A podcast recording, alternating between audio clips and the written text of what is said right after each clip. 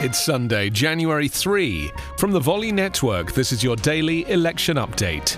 I'm Anthony Davis. US Senator Ted Cruz said on Saturday he will spearhead a drive by nearly a dozen Republican senators to challenge President elect Joe Biden's victory when Electoral College results are tallied in Congress on January 6th, a largely symbolic move that has virtually no chance of preventing Biden from taking office.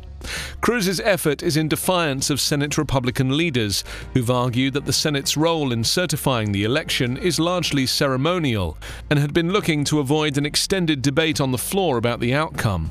In a statement, Cruz, the U.S. Senator from Texas, and the other 10 senators said they intend to vote to reject electors from states that have been at the center of Donald Trump's unproven assertions of election fraud. They said Congress should immediately appoint a commission to conduct an emergency 10 day audit of election results in those states. Michael Gwin, a spokesman for the Biden campaign, dismissed the move as theatre that is not supported by any evidence. Biden beats Trump by a 306 to 232 margin in the Electoral College.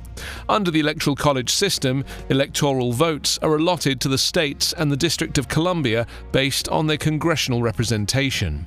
Legal challenges by Trump and his allies in the courts to overturn the election results have met with resounding failure.